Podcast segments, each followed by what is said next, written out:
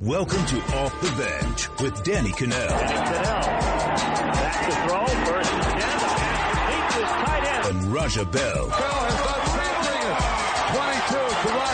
done same thing. twenty-two to Raja. Saw the future of football right before your eyes.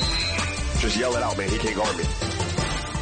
What's going on? Welcome to Off the Bench. Danny Kanell, Raja Bell, our boy Brady Quinn joining us this week. He's going to be joining us every week to do a little N F L and college football, so we're pumped up to have him joining us. Uh, but let's do a little N F L because the Cowboys are horrific right now. Worst, uh, awful start. They go to Seattle, looked ugly. Zeke took the blame for the week three loss. Dak Prescott's try, playing for his future, in my opinion, because they, they have to make a decision on him. Still playing his rookie contract. He has been regressing since his rookie season when Ezekiel Elliott and he took the league by storm as rookies. Since then, you see some of his ranks in the N F L. In a year when you're seeing record-setting numbers across the league, guys are routinely throwing for three hundred yards or more. He's twenty-ninth in the league, one hundred sixty-six yards a game. Some of it's on his play calling, I think. Scott Linehan is the play caller. There's been some talk about possibly going back uh to Jason Garrett maybe calling the plays or somebody else. But right now, it looks pretty bleak uh there in Dallas. Jerry Jones said he's not ready to panic because I think he likes Dak. I think a lot of – I think Dallas likes Dak Prescott. But the bottom line is it's a performance-based business. He has to play better. Uh Yeah, I think it's like a combination of three things, right? Like it's the play calling. Um I think there's some regression by Dak. Uh and then just – you know, since then, his weapons have been pretty much stripped away. You know, yeah. you have, you don't have that offensive line. You got no Jason Whitten, no Des Bryant. Um, because you don't have a, the, the O-line that was in place, you can't run the ball. Like Ezekiel Elliott, through the first three weeks, he had fifteen carries week one, seventeen week two, sixteen week three.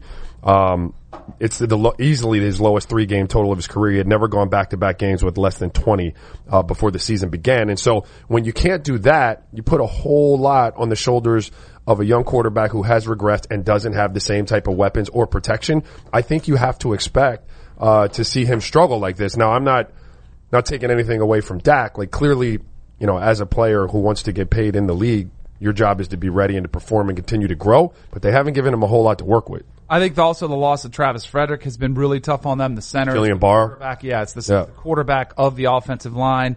Uh, Jerry Jones quote, he was on one oh five point three. I think he has a weekly hit, which is kind of ridiculous for an owner to do this. But Jerry Jones, stop hating on Jerry, man. He said, "I like our players. I like our coaching staff. I think we've got players that we've seen play at those levels.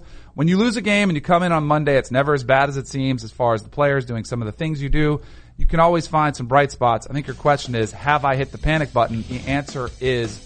No, I think maybe it should be time. The toughest part, I think, right now about everything that's going on with Dallas is um, they, they kind of hit the rookie quarterback at the wrong time. Like, this was a team yeah. that was in transition, and even their offensive line, like you talked about Travis Frederick not being there. Look, Tyron Smith was getting run by by Frank Clark. Like, all their pieces up front aren't playing as well. And, and then you look at the fact that they're in a transition of wide receiver. Some of these guys could have some talent. Maybe Michael Gallup's good. Uh, but at the end of the day, like they're hitting this at a point in time where you've got to make a decision on Dak.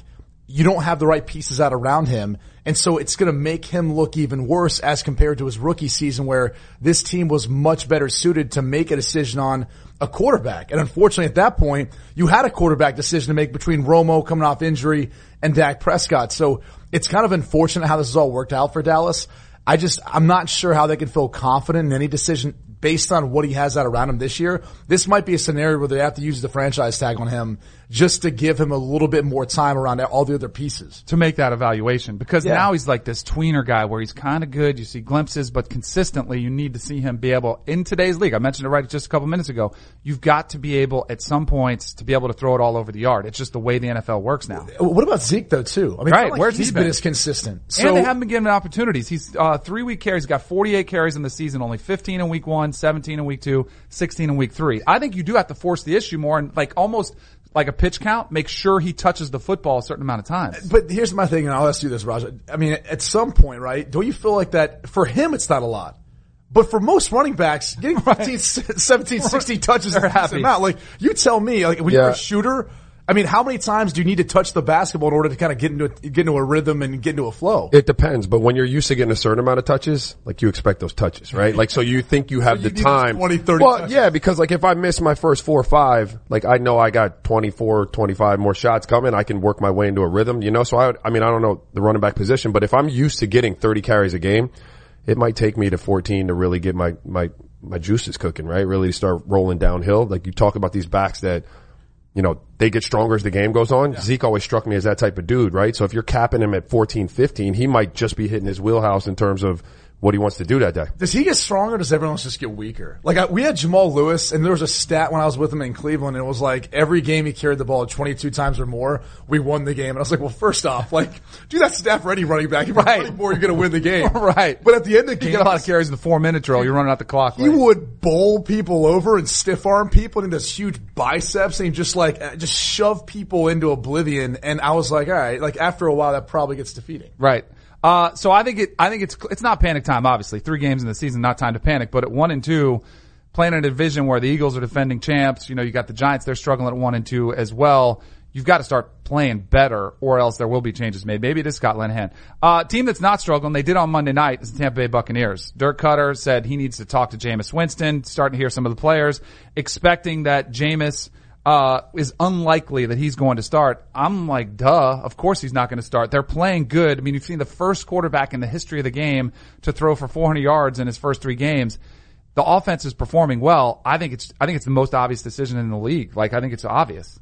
I think the question becomes, how long is the leash on Ryan Fitzpatrick? Right. Much like with Dak Prescott, you know, you've got to make a decision on Jameis Winston. And maybe this is a team, because their head coach is in hot water, maybe they're saying to themselves, We, we've got to, we've got to let this play out and see how Ryan Fitzpatrick plays the next couple weeks.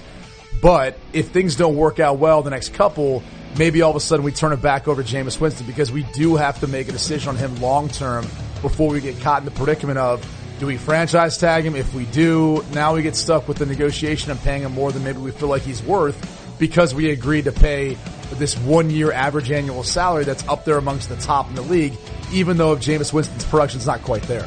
Um, yeah, this is one of those situations where you do what's best for your team. You do what's best for your job. And in the short term, it's Ryan Fitzpatrick, right? Yeah. You have the conversation with, look, Jameis, twofold. You put yourself in this position, right? You, you're the one that went out. You got suspended. So hopefully you could learn from your mistake. We're not going to drop you right back in there, but stay ready. Be a good pro. There's some equity to be earned, equity to be earned there if you do that, right? Yep. You're a stand-up guy for your team. And I think there's enough of a sample size with Ryan Fitzpatrick, to your point, to know that at some point it's probably coming back to Jameis. Right. It's your job to be ready, have the team's best interest at heart, and and be a good pro about it. I think it'll play itself out. Ryan Fitzpatrick has had a history of concussions. There might be an op, you know, like if he gets hurt, you have Jameis Winston in there. But I think what's interesting is, what if Monday night's game, the exact first half, unfolds in a couple weeks? You're probably getting benched, don't you think? If you have three first half interceptions, your team is struggling, you were down, you know, what were they down? thirteen? Oh, they went down twenty, right? Before yeah, half? Yeah. If you go down that much, don't you think that's the time? Because I think the Bucks will be looking for an opportunity to get Jameis in there. But you have to remember, Dirk Kutter's trying to coach for his job. Like, he wants to win. So he truly is going to probably try to do what's best for the team as far as winning goes. But I think Jameis is a good quarterback, and I think he is a better option than Ryan Fitzpatrick for this year and the long term. That's why I think the Bucks are going to try to look for that opportunity to get him in there. This is a delicate situation, because I feel like if, if Dirk Koetter intervenes and ends up not working out, like he puts Jameis in before he's ready or before Ryan Fitzpatrick has a string of bad games, then the crowd hates you. Everyone's upset yeah. that you made this switch. And then on top of it, you know, you look at Jameis Winston. If you do put him in in the second half, you know how it is. Yeah. When you come in and you're the backup, you're not prepared. I mean, some guys actually thrive in that moment. Most don't. Most need the reps. Most need the preparation. So if that scenario did play out and Jameis Winston goes, does go in the second half, it doesn't play any better. Right. Th- then you've got a real situation going into the next game. And, and now you're looking at Dirk Koetter saying, all right, you know, maybe this guy's not even making it through the season, where if, if you let Ryan Fitzpatrick play out the rest of the game, give Jameis Winston a full week of preparation, maybe he performs better. I, I think the I think the one place where it won't be an issue is in the locker room, because I think the guys like both quarterbacks. I think they like Jameis. Yeah. I think they obviously they, when they're doing the beard, you know, uh, high five, whatever they're even calling it. Uh, but I was really Eskimo kiss. Yeah, yeah, that's that's what it is. Eskimo kiss. You are right. Uh, I was shocked. I, I guess nationally we hear about Fitzmagic, it's fun, but when you saw the open to Monday Night Football, yeah. they're all the fans are all wearing beards. Like, Tampa has been invigorated by the winning, but also by Ryan Fitzpatrick. That's going to make it tough on Dirk, too. The other thing we saw in that game Monday night was the roughing the passer calls. Four in the first half. It was ridiculous. You had Ben out there flopping. He gets a little tiny, you know, touch to the head, and he goes down in a heap, which was kind of ridiculous. It's been an issue that you've seen more players come out. J J Watt comes out and slams it during the game. Richard Sherman says, look at the guy from Miami. He gets hurt. No one cares. As long as he's a quarterback, I guess it's okay. I think finally, I think we're getting closer to the N F L saying, uh-oh, we have a problem on our hands. The competition committee, uh, was, uh, reported that they were uncomfortable with it so far. They're scheduled to speak on a conference call next week about the proliferation, proliferation of roughing the passer penalties. Um, thirty-four so far this year, sixteen at this time last year, twenty the year before. So they're clearly up. I think it is a problem. I haven't heard anyone say, hey, this is great. This is great. I haven't heard one person say this is good for the N F L. But here's the thing. I don't think the N F L will come out and admit it. I don't think they'll come out and change the rule. I think the most likely scenario is that they tell the officials just quietly on a conference call with just the officials, hey, stop calling it so much and use some common sense, which I think would be good. Yeah, I, the N B A did something like this a few years ago. It wasn't, but it was with the ball, right? It wasn't with injury-related like plays. It was with the ball, and they didn't come out and like say that they made a mistake. We had been yelling that they made a mistake from the beginning. Like the ball, they changed it. It was a synthetic material. Guys couldn't shoot it. They couldn't handle it. It was tearing your fingers up. Um, and behind the scenes, like we were like railing against the N B A to get this this old ball uh back. And they eventually did it, and they kind of slid it in, just the way you're talking about. It was right around the All-Star break. They didn't make a big announcement like they had when they changed the ball. They just said, here, guys, take your old balls back, and you went out there and you played it. But um, you know what they're going to – I said it yesterday. What they're going to really need is for some of these quarterbacks, fellas, to come yeah. out and do what they started to do. Be like, look, this is a little unfair. And I do think they want to be protected. They understand they're in a vulnerable position. But at the end of the day, they're brethren, right? And they got they get that guys have a job to do, too. And I don't think any of them – want to see these guys have food taken off of their table or, or games hang in the balance over a call that's uh, as bad as that one is, you know? I, I think the the two things I would bring to light is this. Very similar to what you're talking about, making that subtle change. If you remember the Super Bowl, when we were trying to change the catch rule, yep. they just kind of slid in the changes that they were going to make in twenty eighteen during the Super Bowl, really. And and they really didn't say anything. It was just like all of a sudden when, the, when those catches went to review, we knew the outcome of them because we knew the proposed changes coming up and how the officials wanted to handle them. But in regards to the rule, what bothers me the most about it, besides the fact um, that I think we have seen a couple quarterbacks come out and make some comments, Aaron Rodgers in particular, saying it's really the only time as a quarterback you have to show your toughness. And I, and I do believe that's true, and I do believe it's important to the game. Um, and we've had Marvin Lewis come out and say, look, you've got to have the N F L be tougher to play in, and those guys have to endure with different rules. More so than college and high school. I mean, those those guys take hits all the time, yeah. and you're not seeing them throw, throw penalties for it. But I, I just think it's impossible to do what they're asking defensive players to do. So if you're the N F L and you don't have a solution for them, like if you don't have a teach tape as far as what's the proper way to do it, what's the wrong way to do it, I have a hard time believing that anyone's going to feel, you know, it, it, that the situation is going to be copacetic at any po- at any point in time. Right. So if you don't have a solution for these players, that's the first issue. The inconsistency of how they're calling it's the second issue, and the third thing is I personally just feel like it's physically impossible. Totally. Like look at the laws of physics. Yeah. You have a bigger player who has got to get to a spot in less than three seconds, and he's got a three hundred pound guy in front of him trying to stop him. How is he supposed to be concerned with how he then stops and decides to hit and fall on a player? It's literally impossible. The, the N B A used to do that when they'd come around with the proposed rule changes, and they'd have a teach tape, right? And my argument to them would always be like, you, you've taken a bunch of clips that are flukes. Like those aren't right. the rule. Those are exceptions to the rule. Yeah. What he was able to do in that play is not something that you can ask me to do, like make a decision and, and execute. That's something that just happens organically because I was in a fluke spot. That's essentially kind of what you're saying, right? Yeah. Like you're going to show me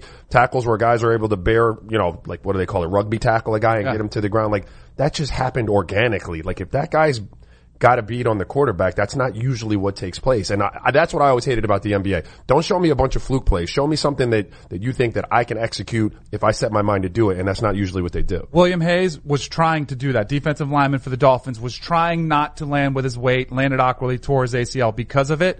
I think an unintended consequence of this, too, could be Khalil Mack has talked about, hey, I'm not going for the guy, I'm going for the ball. If you see defenders start going for the arm, what would you rather, be hit in the head or the arm? I'll take the helmet. I'll take the hit to the helmet every time over something that could mess my rotator cuff, my elbow, anything. If they start going for your arm, then they're going to have to have a rule that says don't go for the guy's arm. And then it's like, you might as well just put him in a red jersey right. or something. And, and I talked to Dean Blandino the other day, uh, former senior V P of officiating for the N F L. And you know what his comment was? Well, they'd rather have neither. Uh, the N F L would hope you just throw the football away, so all of a sudden this isn't an issue anymore. Right, right. And, and, and that's what his comment was. And I, and I sat there listening to him thinking, you can't all of a sudden start uh determining how a quarterback plays the game based on rules. Like right. that's just, that just can't be part of the conversation. No, it can't at all. All right. Let's wrap it up. We got to come back. We got to do bell bottoms. My yes. favorite list of the week. Raja Bell's five worst teams in the N F L coming up next and Off the Bench.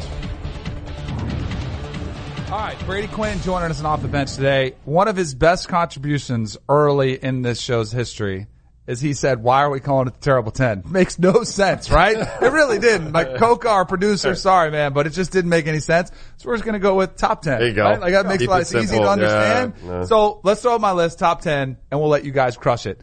I weighed heavily on Las Vegas odds for my uh top ten here. But I think I noticed that. Right? But what so like the Saints, obviously, they made a huge they were not ranked for me last week because they had the opening uh loss against the Bucs. That one really weighed on me. Then they go to Atlanta, get the big win in their division, which I think is the toughest division in all of football.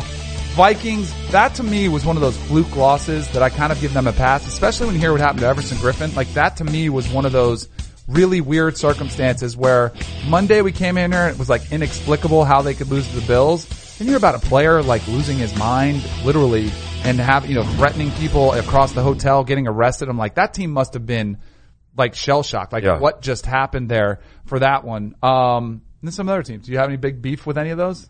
Yeah. All right, let's hear it. M- more the Vi- the Vikings for this reason, okay? And I feel like I'm trying to figure out the best analogy to right. apply here. Well, they were my preseason pick to win the Super Bowl. That, that might be why I don't want to drop them that much. It's so I've, I've got a couple dogs, right? I've yeah. got a dog as well. Yeah. It's almost like when a dog like bites you. All right, you, you're thinking in the back of your head like, "This is my dog. I love my dog." But now I know, like, it's in them. Like, now, and now I worry about, like, my kids. Now I worry about it biting someone else.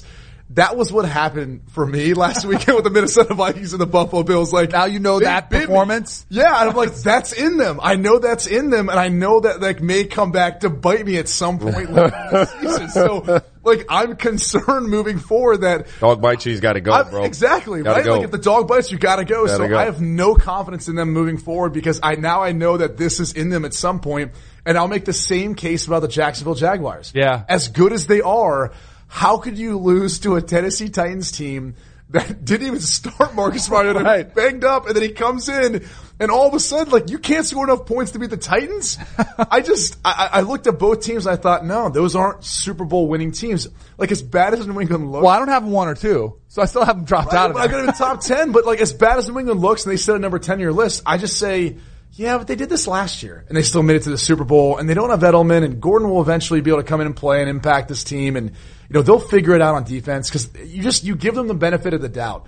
Those other teams, like the Vikings, the Jaguars, I just, I can't give them the benefit of the doubt because we haven't seen them do it before. Dolphins, why are they so low? Why are they? Why are they so low? No, no, no, no. I mean, no. you're you're I talking about seven, but you're talking about through the through what we've seen so far, right? They're a three and O team. Like, I didn't buy the Dolphins either; they were in my bottom half, like bottom ten coming into the season. But so far, what you've seen from them, why do why do they've they been good? A... Here's who they've beaten: the Titans, who we talked about, have not been very good this yeah. year. Then they go on the road to the Jets, facing a rookie quarterback in his first home start, and then the Raiders this week, who were playing on the road after a brutal start. The Raiders are over back to back road games. Yeah, back okay. to back road wins. So, the, so I like like I think there is something. But you got the Steelers in front of them. The Steelers, Steelers tied with football. The Browns. They're a better, they, but they haven't shown it. So See, this is doubt. my problem with benefit your list. Doubt. This is my problem. doubt. Brady just this told is you. Always my problem with the list, though, dude. Like, you changed the rules on me because, like, with the college football, it's about what you've done so far, right? It's a very yes. fluid list. The Dolphins are three and zero right now. You got them in there with a team. I didn't have them below ranked one, at all. one and one. I didn't have them ranked at all last week, so they vaulted up my list from about twenty all the way to seven. This is a That's why they're in like there. A lot of Vikings are in for a huge road test against yeah. the Rams. We'll find out a lot more about them. The Dolphins, we'll find mm-hmm. out a lot more about them, and the Patriots as they go up to Foxborough. Sure. The Patriots, I'm with you, but it feels a little bit different. Like, I'm not one of these people. Like, I've always defended the Patriots and said, hey, they'll be fine. They'll figure it out. To me, it feels the the back-to-back fact that they went to Jacksonville looked pretty bad. Then they go to Detroit. They, they looked look pretty old. bad. They looked old. They looked old. They got pushed around a little bit. Back-to-back road games. Yeah. Yeah, back-to-back road games is something. So now they go back to Foxborough. Only dressing three receivers. Get Julian Edelman back. What can they do with Josh Gordon? It just feels a little different to me. But last year they were two and two and, two and still made it to the Super Bowl. So if they win this game, it definitely changes. You have the Chiefs at number two. Yeah. I mean, I'm buying the offense. It's not sustainable. That defense is bad, though. Like, I don't think they can stay at number two if they continually give a, give up that many points. Were they in the Were they in the Earl Thomas rumors about trading for Earl Thomas? Yeah, yeah, but it doesn't make sense to me because you got Eric Berry coming back. But like, then, like, why do you need that? If you put both of them back there, put them both out there to get as many as you can. Because I keep saying they're awful. Since he's been back, he's done all right. Um, Chiefs favorite in the A F C, Rams favorite in the N F C. Patriots are still four to one favorites to win the A F C. So there's still like there's there are believers uh in them out there. All right, let's have some fun and look at Raja. Clean the Dolphins up, bro. The bell bottoms. Um, like all right, let's. Got? I'm starting with the Cowboys. You just talked about Dak's regression and yep. what you got going on with Ezekiel and them there. Uh, the 49ers, Jimmy Garoppolo being out, they they weren't that great before that, but I think that yeah, that's going to devastate that team. Wrap. Um, the Cardinals. I mean, everybody knew that was going to be an interesting thing this year, and Josh Rosen was going to get it uh, eventually. And then I got the Raiders with that dumpster fire. Um, I'm going to give you some. No, seriously, let me give you some stats real quick about the Raiders yeah. um, versus still looking for a pass rusher versus Khalil Mack, right? So these yep. are the these are the Raiders stats as a team: three sacks, one forced fumble, zero fumble recoveries, one interception, and zero touchdowns. That's the Raiders as a franchise defensively, right? This yep. is Khalil Mack. He's got four sacks, three forced fumbles, one fumble recovery, one interception, and one touchdown.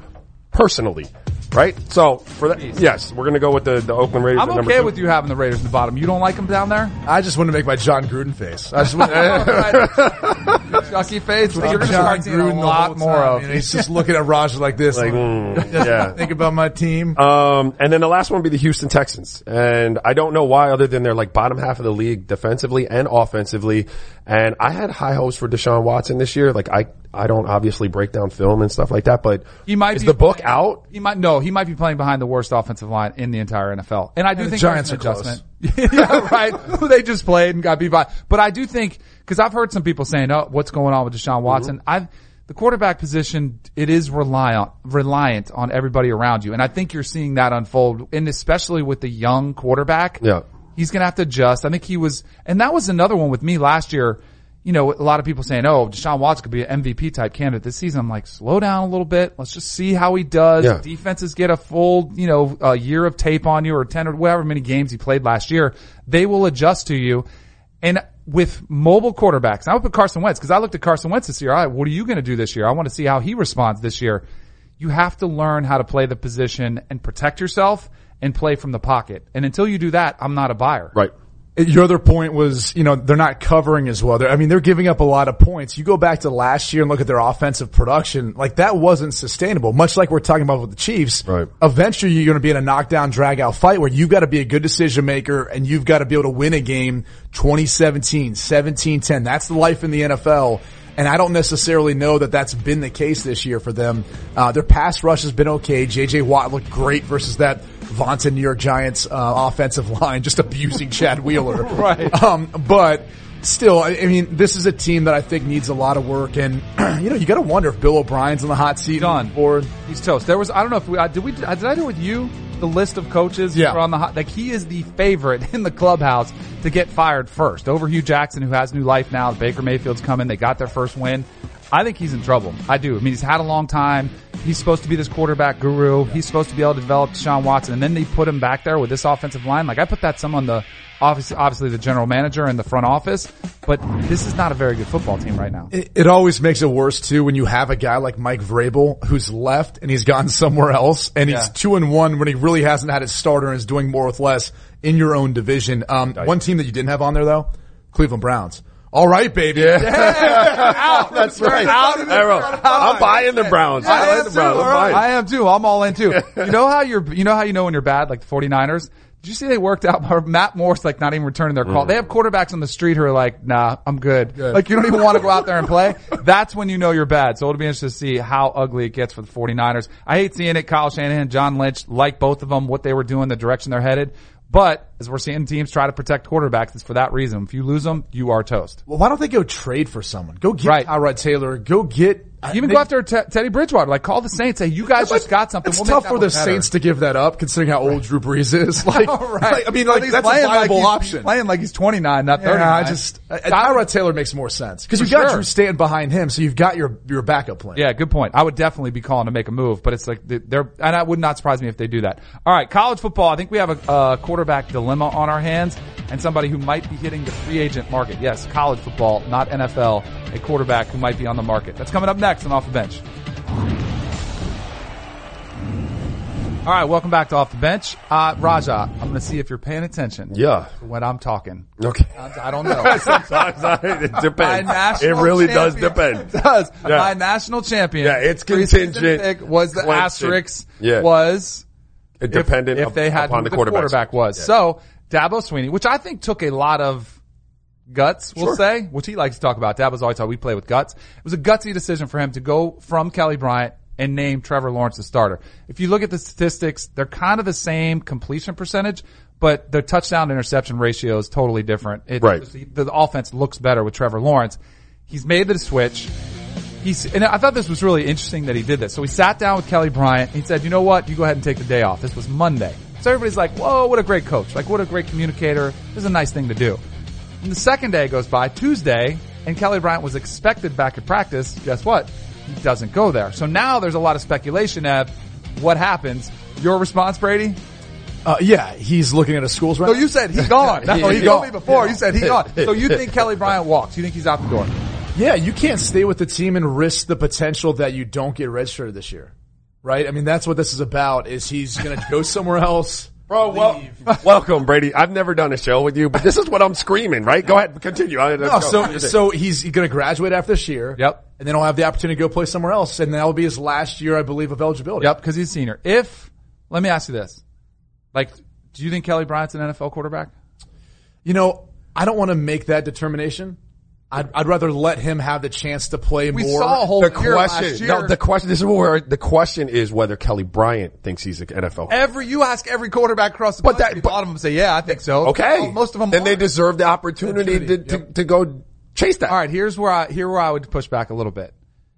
I would, I, it, every situation is different. Maybe Kelly Bryant doesn't like Clemson. Maybe he doesn't like playing there. Maybe, but if he yeah. likes Clemson and he likes his teammates and he likes Dabo Swinney and he's a little bit bitter because he got benched, I would say, man, are you sure you want to do this? Because there's a chance Trevor Lawrence maybe isn't as good as we think. That could happen. We haven't seen him start. It's a whole different ball game, you know, in a big game. Looks I pretty think good. No, he looks great. He looks great. What if he gets hurt? Like, right. what if that's another opportunity? Like, I just, I caution guys saying, you know what? Stay ready. You never know. And maybe he rides the bench and he doesn't get to play. If you're good enough to play in the N F L, chances are you'll get your opportunity. Like, you only saw, uh, Mitch Trubisky only played thirteen games. No. He's already got more than that, more than that on film from Clemson. You can go work out now and impress coaches at the combine. You can get an opportunity to play in the N F L. That's my only pushback. And I mean, maybe it's the yeah. best thing for him. Maybe he goes off and he starts somewhere else and he wins a national championship in another school. Or, you know, or he starts and he's a prolific passer. I just would caution some of these guys to make rash decisions. But I probably would have done the same thing. I probably would have been like, see you guys later. Deuces, I'm out. I think your decision in the moment as as a young human being is probably going to be a lot different than what we see now in hindsight. Um, look, you look at a guy like Matt Cassel. Didn't even start, right? Barely played. He's yeah. still playing in the N F L, yes. okay? So that can be done. He, I don't, did he play at all at U S C? Uh, I think he very, played, very little. Like, I'm talking He actually played snaps. Like some running back and special teams. Yes. Too. Like, he didn't, I don't think he started a game. Like, he hardly played quarterback yeah. at all. Like, that's why it's different good, times though. These I, are different, there were different times, different set of rules. Like, culturally, the kids were different. Like, you, you raised them, like we talk about coaching kids now. Like, you were conditioned to be a team guy back then. Like, you, yeah. you, you bought in, you did your job. Like, there's way more, like, mobility in terms of pro sports now. People yeah. are able to kind of dictate their own terms and do what they want to do. I think, you know, these kids see that. And, and I loved, I loved, I do because I, I think it's a questionable thing. I loved my two, my two school experience, whether I loved Boston University or not. I also got the benefit when I got, yeah, they were, but when I got to F I U, like, I met a whole new set of friends. I had a whole new world open up to me. You know what I mean? Like, I had even more connections. And so, like, I just don't think, yeah, I could sit there and be behind Trevor Lawrence, but I don't want to be, like, I don't want to be your insurance policy, bro. Like, real talk. I don't want to be that. Two things we have to identify. One, the example that we're using, U S C had a great track record of quarterbacks. So, like, Matt Cassel sitting behind who right. at that point, right? Carson Palmer. All right. We get that. Like, right. that makes sense. Um, Matt Leiner. Like, you can go on down the line of the quarterbacks. Those also were guys who were N F L quarterbacks. Clemson, not really known for sending guys to the N F L. Yes, Deshaun Watson, but he's kind of been the first guy in a long time. So a little bit different in that case. I also think that, you know, unless you really value the education and the chance that you don't actually get to play more and maybe you need those reps to have an op- another opportunity, I think you go. Because if you're in the pros and this happened to you, what do you do? You walk into your head coach, you walk in the general manager and say, release me. Give me an opportunity to go somewhere else and prove that I can play quarterback in this league. No doubt. And, and to something you point out, that's what it's about. It's about opportunity. And if he thinks that he can have the opportunity to showcase his talents and prove to people that he's N F L caliber quarterback, then more power to him. I know this is going to sound like a hypocrite, but one of my biggest regrets is that I didn't quit the Broncos because I got benched right before tra- – it was during training camp, right before the first preseason game. And I had a hunch they wanted to go younger and cheaper with Bradley Van Pelt from Colorado State, local kid. So during practice, I had one little mistake. It was like one of these read op- – like not the read option, but you know the sweep where you yeah. fake it one way and then you kind of flip yeah, it with the op- flip the other. I kind of – it was a bad pitch. And like they lost their minds. And then after practice, they benched me. I'm like, from that? I'm like, that's not even my – like I'm a thrower. I'm not a guy who's going to run that. So they benched me. I remember calling my wife. I'm like, I am done with the Broncos. And she's like, you can't quit, can't quit, gotta stay. So I stayed through preseason, didn't play a snap because they didn't want me to get hurt out there because yeah. then they had to pay me. And I never got another opportunity. If I had said, release me, there was a chance maybe I would have gotten signed by another team, gotten an opportunity, maybe latched on and extended my career a couple more years. But, you know, kind of a different age. So maybe that's not hypocritical to say don't quit on somebody or don't transfer. Maybe you should. I um, do think you're a better quarterback than Bradley Van Pelt, but he did have great hair. Right? That, he oh, have great hair. He rivals yours. Bucket yeah, he had, he had like the chiseled jaw. Like he's yeah. a good looking dude. Um, Trevor Lawrence, I think has an outside chance to win the Heisman. In a race, Tua Tagovailoa is the favorite right now, as is Alabama to win the national championship. I think what could hurt Tua is the Heisman moment. Like he's going to put up good stats, but is there a memorable moment? Because they're up on teams fourteen nothing before you can blink. And a lot of people go start looking for other games to watch as opposed to just sitting and saying, all right, let me see how good two is. You know, I, I go back and think of Lamar Jackson's Heisman moment. You know when it was? When he like hurtled that guy versus Syracuse. Syracuse, yeah. But they blew him out that game. It wasn't close. Right. So, so I don't know that you have to. We so also much... remember he torched Florida State, put up like right. sixty-three again. And, and that's part of it. So I don't know that you have to necessarily worry about blowing teams out. You just have to have a play where everyone goes, wow, that's the moment. Like, that's the Desmond Howard strike a pose, yep. go ahead and do the Heisman. And I think that is what you, you need nowadays in college football to grab everyone's attention. All right, let's get to Hannah. She's got to get us caught up on everything that's socially relevant. What's up, Hannah? Hey, guys. I'm starting with Phil Mickelson now because he took the podium on Tuesday ahead of this week's Ryder Cup. And he said he'd welcome being partnered with Tiger Woods, but he clearly has his mind set on playing against his longtime rival in November. So let me run through this really quick. After last weekend, he said he's suddenly not feeling so hot about his chances. We know that Tiger won the Tour Championship, which was, by the way, a tournament where Mickelson happened to finish dead last out of thirty players. And after playing alongside Woods in a practice round, Mickelson tweeted out asking for a handicap when they face off in their P P V match. He's like, quote, I just played Tiger today and it's the best I've ever seen him swing the club. It's so on plane and solid. I'll be asking for a shot aside our Thanksgiving match. I doubt I'll get it though. So Raja, I have to ask the burning question. How are you feeling about Jupiter's Finest right now? Jupiter's Finest was in form. Uh, um, I do think that that kind of Like it kind of, I don't want to see the match as bad as I did before. Really? I mean, because Tiger is in form right now. I want to see them like to the point that you had when it first was announced. I wanted to see them a few years ago when they hated each other, and yeah. not just because they hated each other, but because maybe both of them were at a at a higher level of golf. Because Phil's not trending in the right direction right now, and Tiger's on the upswing. So I just don't think that the match is going to be as dope as people think it is. Do you not think this is like low key trash talk or like shade? Oh, it totally is. But like, it's like oh, oh but he's. Like, Phil on Twitter is the best thing since social media. Like, he's hilarious. He's out there doing dances. Like, he's, like, it's weird. Like, but he's hilarious. It totally is. But he is legendarily one of the biggest smack talkers on tour. Like, they, they'll yeah. tell you all the players. But he's also one of the most hated guys, who I think is interesting because the fans love him, but the players low-key kind of don't like him, which is interesting because he is out there talking smack. And, and I think it's interesting. He's already kind of putting out, like, uh, you know, Tiger's playing really well right now. You know, I don't really have a shot in this. I need a shot aside. He's already kind of, you know, throwing out the X. Sandbagging him. Yeah. Well, and, and that's, and that's what you want, right? Like, we yes. all love people who, like, undersell and over-deliver. Like, yes. that's what Phil Mickelson's doing right now. It's the story of my life. You guys know I'm all on board for Phil, Mic- Phil Mickelson right now, too. I'm sorry to say it, Raja. We're going to be back. Yeah, I know the hate, bro. I don't want to know. All right, so we know N B A Media Day was on Monday, and yesterday was the start of training camp. So we've seen a ton of guys in some new threads. Everyone loved to see LeBron in his new jersey. A lot of hype around D. Wade in his last one. But Tony Parker, not so much. When the first photos of Tony Parker sporting his Charlotte Hornets uniform hit the internet, people were not warming Doesn't up to this right. very nicely. So I have to ask you guys, after seventeen years in silver and black with the Spurs, how weird is it seeing him in teal? The, the teal socks are the only weird thing for me. Why wouldn't you just put on white socks? Like, that's a terrible look. Like, those unis are kind of trash. It's just bad, man. Like those unis in general? I don't mind the unis, but the teal socks, you're doing too much. It is really weird. I mean, that's, you know, you associate. He could have just walked away. Like, Tony was at a point where he could have, like, he could have just kind of. Why did he choose to go? I don't know. I think Nicholas Batum, like, there's a French connection there. They probably played together on the national team. Like, I don't know. I would love to ask Tony that question because he could have, he should have, in my opinion, just said it's been real. He could be a coach, right? Yeah, yeah, it's been real. He wants. All right, looking back at yesterday's first day of N B A training camp, the Cavaliers released these little player profiles to help fans get to know these stars a little bit better. So they posted some up of Channing Frye, Colin Sexton, but the one that looked a little bit interesting was J R Smith. So check this out. He has his own player profile, and in this little box, you can see it. It says, the state country I am from, and he wrote N J, and then attempted to draw the state of New Jersey. I will say they had a lot of these guys have to draw, draw their own states. They did a pretty good job, but Smith was definitely struggling. So what are the chances that all of your kids collectively can draw a better state than this guy? one hundred. one hundred percent. My daughters could easily, they could either do Connecticut because it's really just a rectangle, or they could do Florida because it's so obvious. But they would absolutely do a better job than J R. Look at a peanut. What's that? I was going to say something oh, else, but swish. We'll go with that. He, uh, it looked like my kids, like, first grade, like, hi, I'm Ty Bell. Like, you know what I mean? Like, it, right? It's tough. That uh, was brutal. I do like them showing a little personality, though. Yeah. I like that idea, having the hand-drawn thing. For sure. It's just embarrassing. We just call them out left and right. But that's all for Socially Relevant. Be sure to follow us on Twitter and Instagram at Kanell and Bell. Coming up after the break, the boys continue with some N B A talk. Stay with us. You're watching Off the Bench.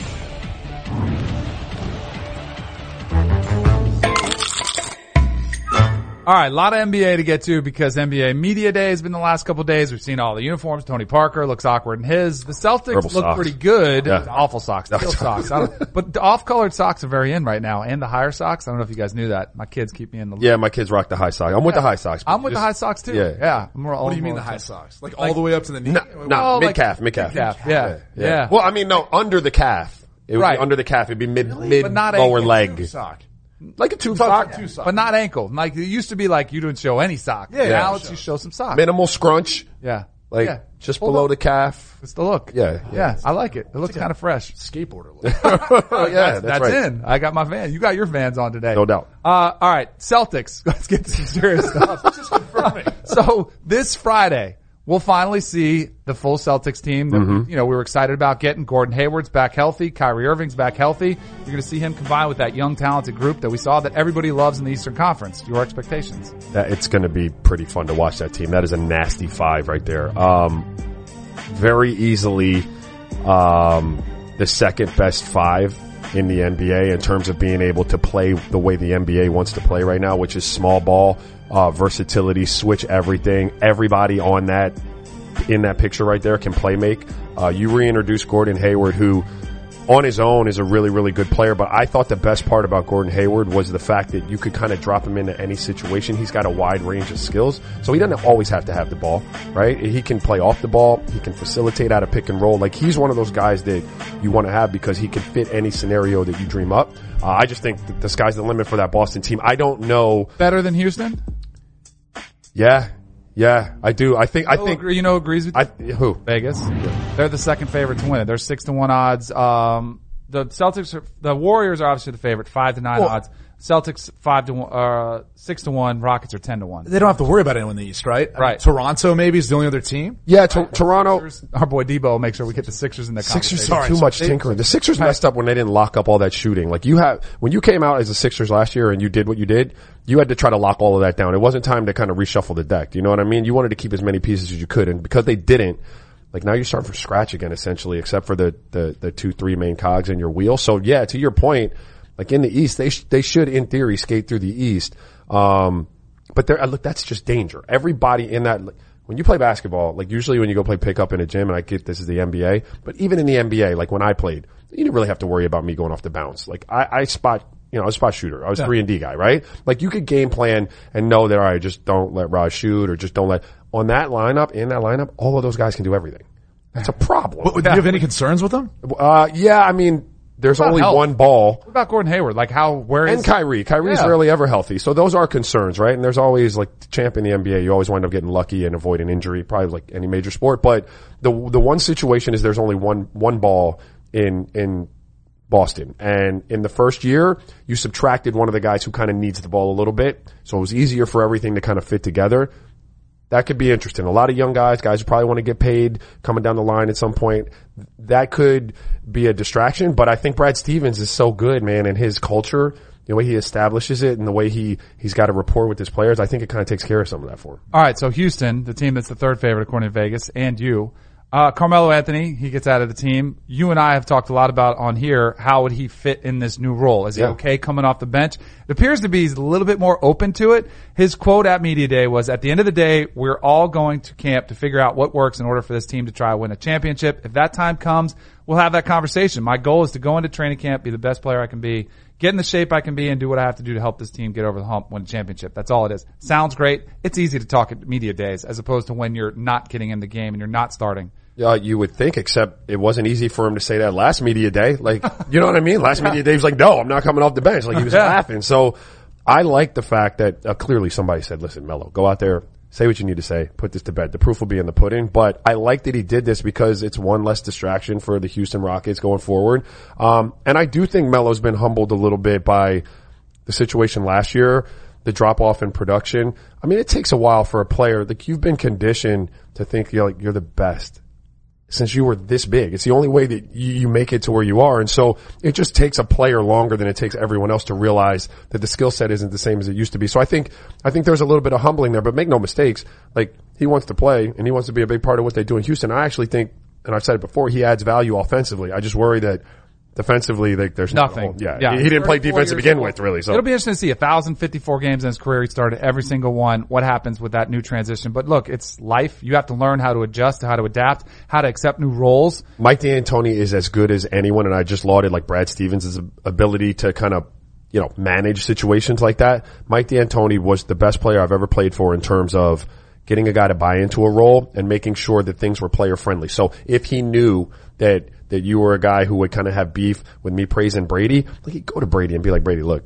like, I I want to throw some praise at you this morning, but I got to worry about Danny. Kind of says, oh, I'm not, I'm not, you know, I'm doing it here behind closed doors. I won't do it in front of the team. Like, he's fantastic at that. So he'll manage that situation with Carmelo better than anybody else could. All right. Story out of the N F L that caught a little bit of, uh, waves yesterday. Jamal Adams, safety for the New York Jets. He came out and said, we weren't prepared for Baker Mayfield. I don't think that's that big a deal. Like, he wasn't the starter. What are they supposed yeah. to, like, are you supposed to be ready for the backup? I think, I, you know, Todd Bowles and the defensive coach taking some heat for that. I don't think it's a big deal at all. Like, no. teams don't watch, you watch the film of the team. You don't necessarily watch and go, hey, well, let me go watch the preseason when Baker Mayfield. Well, you watch what the team did the first two weeks. Yeah, no one's watching any backups. Don't go to basketball, football, anything else. Right. I mean, we can watch, there's preseason tape to see, like, the only thing, like, are. that would be different is if you were watching the Ravens and you said we weren't ready for Lamar Jackson because he's been on the field yeah. in certain packages. Yeah. This one to me made no sense whatsoever. Can, I'm prepping for give him Kobe. Some credit too, by the way. Not yeah. Like, Baker came and played well. What? Huh? What? My bad. I said I'm prepping. No, but to the point, I'm I'm prepping for Kobe, not Sasha Vujic. Right, right. right like, I, exactly. I, that Kobe's right. my assignment. Right. Do you think Baker continues? I think yeah. he. I think he might have the. Uh, I don't say might. I think he has the most success out of these rookie quarterbacks. I don't. I don't know long term if I can make that case in this organization, year. But this year I think he'll continue to build because he's so accurate. People can't appreciate that. His six incompletions. I charted all his throws and looked at it. Four were drops. Like three or four were drops. One was a throwaway. One should have been a pick. That's it. Yep. It was pretty ridiculous. No, he can light it up for sure. It'll be fun to see how he plays. Josh Rosen also getting the start. Uh, it'll be fun to watch all these rookies. Ups and downs throughout the year. That's what you're going to see. It's the life of a rookie. They do. Yep.